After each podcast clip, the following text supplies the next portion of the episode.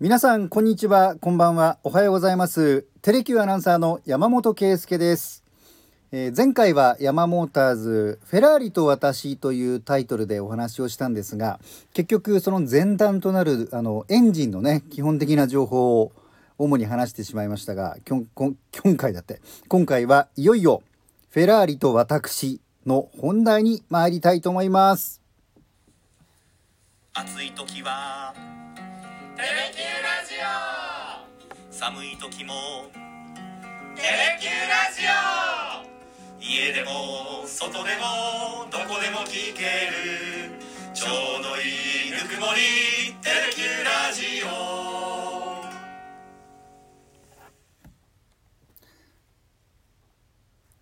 私がこよなく愛する自動車車についていろいろお話しするこのヤマモーターズですが、え第2回からいきなりまあスポーツカースーパーカーの最高峰ブランドであるフェラーリのお話をしております。で今回第3回はですねそのフェラーリについて話しながら私との関わりこの一会社員の私とどんな関わりがあるのかもお話をしたいと思います。関わりというかまあ、えー接点がね過去にちょっとあったんですけれども、えーフェラーリというのはあのイタリアのメーカーなんですが、えー、とエンツォ・フェラーリさんが立ち上げた会社なんですよね。それで一番のやっぱり特徴特徴というのがあのーレースをするために一般の車を売るとレースの資金を得るために、まあ、街を走る、まあ、ロードカーを、えー製造販売するっていうねその目的が、まあ、普通の他のメーカーとは大きく異なるっていうのはねやっぱり大きな特徴だしやっぱりそのそういうところが作る車っていうだけあってやっぱり非常にそのスポーツ性能走る性能に大きなウェイトがある車が多いということなんですよね。で、えーそのレースを続けるために莫大な資金を得ようということでエンツォ・フェラーリさんはまあ当初はですねそのレーシングカーのエンジンやシャーシーまああの骨格土台のような部分ですね車の。えーを使いながら、えー一般に公道で走れる車を売ったというのがそのフェラーリのこうロードカーの始まりなんですね。それが1947年ですかね今ちょっとせ、えーとある記事を見ながらなんですけれどもでその後に量産ある程度あのまとまって作るものが1953年に初めて発売されたそうです。それまでは顧客のオーダーに合わせて1台ずつ街を走れるロードカーを作っていたというこれもすごいですね。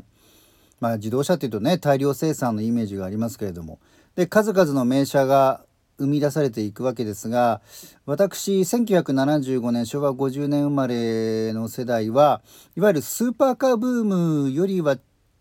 ちょっと後なんですよねその頃あまり物心ついてないので、えー私の中で記憶がフェラーリとして浮かぶのは、えーテスタロッサねありましたね。えー1984年に登場したこのフェラーリテスタロッサこれ非常にあのフェラーリの中では台数も結構たくさんね、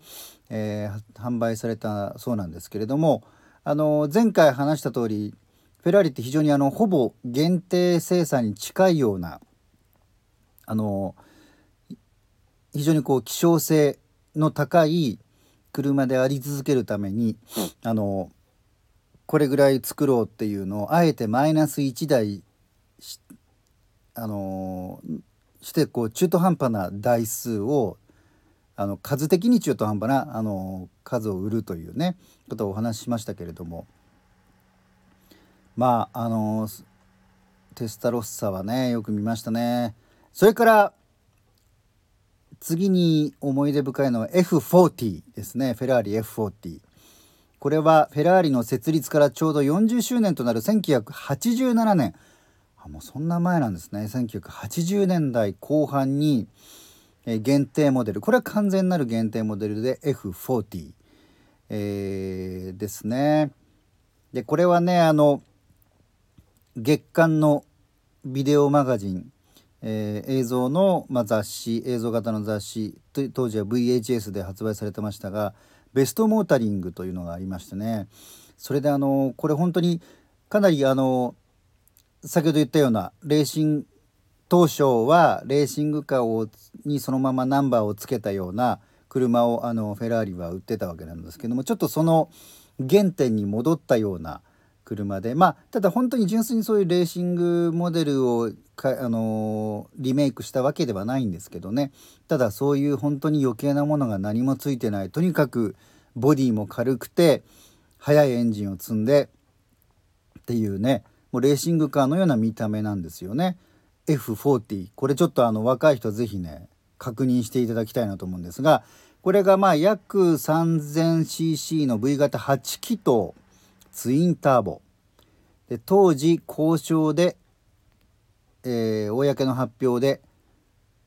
時速324キロまで出るということなんですね。でこれをねその先ほど言ったビデオマガジンの、えーベストモータリングでやっぱりこう腕のいいレーサーが操ると多分これ非常に運転は難しい車だと思うんですけどもうね本当にひらひらと見事にこのサーキットとかを走ったりちょっとこう山坂道ねワインディングロードを走ったりするでもうそのドライバーの人がもう惚れ込んでねあの操ってこう綺麗に走らせてるのを見てかっこいいなと思いましたね。でこれが、えーエンツォ・フェラーリさん創業者が89歳の時に、えー自ら発表をしそのフェラーリ F40 の、え発表の翌年に90歳で亡くなったということでまあエンツォ・フェラーリさんが最後に関わった車ということでもこの F40 は歴史に残った車なんですね。でこういった限定モデルっていうのはその後 F50、F50 それから、えーその創業者の名前をそのまま貸した、えー付けたエンツォ・フェラーリという車も出ております。で本題の私とフェラーリの関わりですが、えー実はですね2007年ぐらいだったかなあ2007年ですね番組でフェラーリを運転するという機会があったんです。これが私とフェラーリが実際に触れ合った唯一の機会なんですね。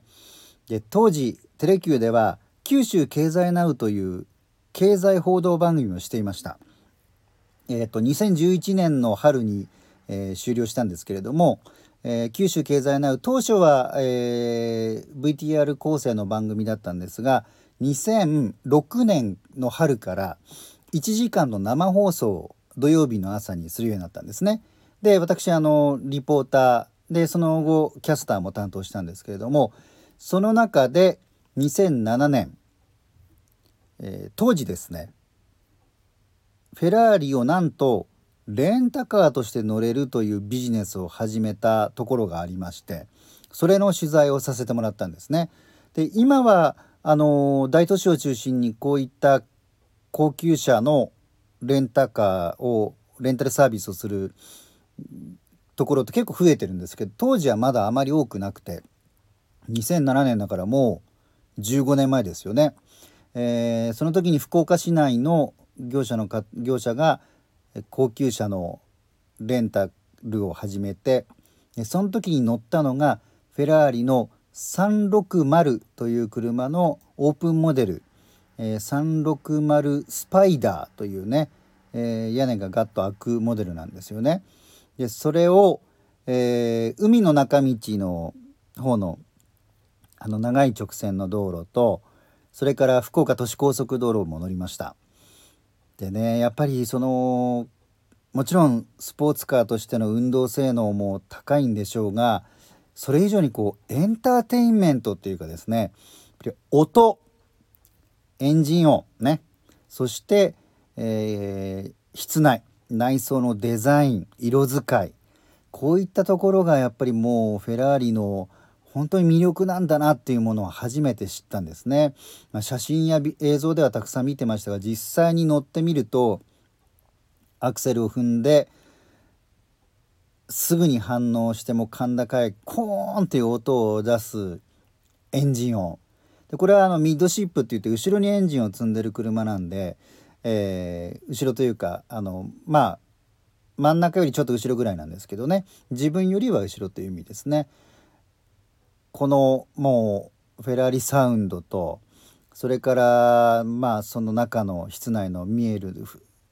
インテリアのデザインとかですね。でこうベージュ系のこう色も使ってもうこれがねもうかっこよくてね。よかったですね。でもまあただやっぱり一般道と有料の道路なんでもう本当に性能の何分の1しか出してないみたいな感じのえー、もちろんね、あのー、そういうような一般道の指導だ市場だったんでそれだったんですけどもでもそういうエンターテインメント性というかねもうスピードを出さなくてもこうワクワクするドキドキするそういう車でしたね。うん360でこれはあのフェラーリは12気筒この間あの前回のあの聞いていただきたいと思うんですけどエンジンがあの筒状のものが12個ついている、まあ、非常にあの高級であり高性能であるモデルとちょっとそれよりは手軽な、まあ、手軽って言ってもものすごいいいお値段なんですけど8気筒のシリーズとまあ大きく分けるとその両方あって大きい方はややこうエレガントな路線なんですよね。で8気筒の方がよりこうスポーティーな躍動感のある感じのねデザインも走りもっていうような感じにまああのフェラーリ詳しい方はあのそうじゃないよというところもあるかもしれませんが私なりの解釈ではそんな感じがあるんですね。でフェラーリの思い出のだもう一つが、えー、実はですねあの私がえー、幼い頃と言っても、まあ、小学校3年から高校の最初ぐらいまで住んでいたところの、えー、近所に、えー、住んでいた方が、まあ、家族ぐるみのお付き合いがあったんですけどもその方がま会社を営んでいたりしてで当時はまだ乗られてなかったんですけれどもえー、っとね数年前56年前ぐらいですかね。に久しぶりにお会いする機会があって。でそのまあだからお父さん世代ですよね、えー、その親しくしてる方の親しく家族ぐるみのお付き合いをしていた家の、えー、お父さんがあのー、会社を営んでいてたり営んでいたりしてで今そのフェラーリをずっと長く持ってて確かそれも360だじゃなかったかな。うん、でその時も、えー、助手席にも乗ったし運転もさせてもらったっていうことでだから私の人生で2度フェラーリのハンドルを握ることができたということなんですよね。ねもうやっぱりこうねもうポルシェファポルシェファだってポルシェ派とかフェラーリ派とかねあのスポーツカー他にも、まあのブランドありますけれどもそういったいろんなあの愛好家の方いらっしゃいますがでもやっぱりこのフェラーリっていうのはその先ほど言った私が思うのはこうエンターテインメントというかですねデザインの良さ外のデザインの良さ中のデザインの良さ音の良さそういうねこう高い次元でそういったものを両立してるっていう魅力がありますよね。でまあそんなフェラーリもあの今は、えー、ハイブリッドのものがありましてね、えー、最近まああの動画で見たのはフェフェラーリの296というシリーズが新しく出たんですが初めて、えー、フェラーリとしては V66 気筒のターボエンジンと、えー、電気ですね、まあ、モーターでそれをアシストするっていうことで。でまあそれだけ先ほど言ったようなフェラーリサウンドもうしびれるような甲高い綺麗な音を奏でるフェラーリが電動でエンジンが動かず走るっていうような時代になってるんですよね。ハイブリッドなのでね。でまあハイブリッドでもエンジンが常にかかるタイプもあるんですが、えー、フェラーリはあのある程度のスピードまではあの設定次第ではモーターだけで走るっていうのを初めてつい最近出したんですね。でもそれがやっぱり違うなと思ったのはモーターで電気自動車として走ってるところからエンジンがかかるとこがやっぱりフェラーリなんですよね。つまりこうウィーンとこう電気でウィーンって走ってるところからボンっていう風にエンジンがかかるとこそこがもうものすごいかっこよくて、えー、まあ、動画をその音で聞いてるだけなんですけれどもあやっぱりこの電動からモーター電気自動車として走ってるところからエンジンに切り替わる瞬間のかかるところのかっこよさ音の良さっていうのがねあこういうのもまあ一つ演出としてはね大きいんだなっていうふうに思いましたね。はい。というわけで今回はフェラーリを私は2度試乗したことがある。しかもその試乗といってもえ一般的にあのお店ではあのフェラーリは試乗できないそうなので、えー、基本的にですねはできないそうなので、まあ、一つは、えー、高級車レンタルをしているところ。もう一つは、えー、昔からお世話になっている方が持っている車を、えー、運転させてもらったというこの2つのフェラーリの思い出を語らせてもらいました。